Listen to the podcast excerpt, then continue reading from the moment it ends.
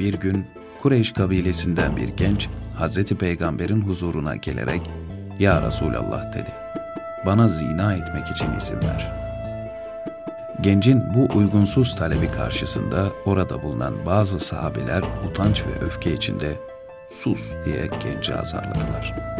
Hatta gencin üzerine yürüyenler bile oldu.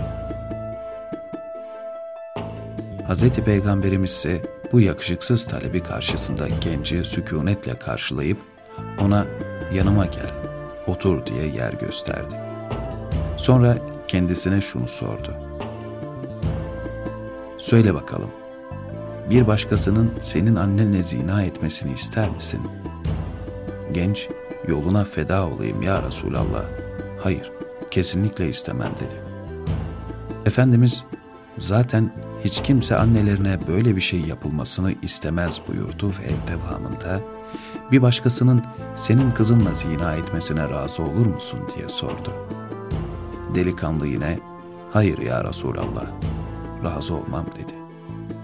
Hazreti Peygamber öyleyse hiç kimse kızlarıyla zina edilmesine razı olmaz buyurdu.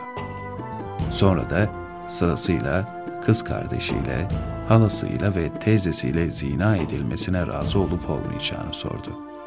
Delikanlı hep yoluna feda olayım ya Resulallah. Hayır, istemem diye cevap verdi.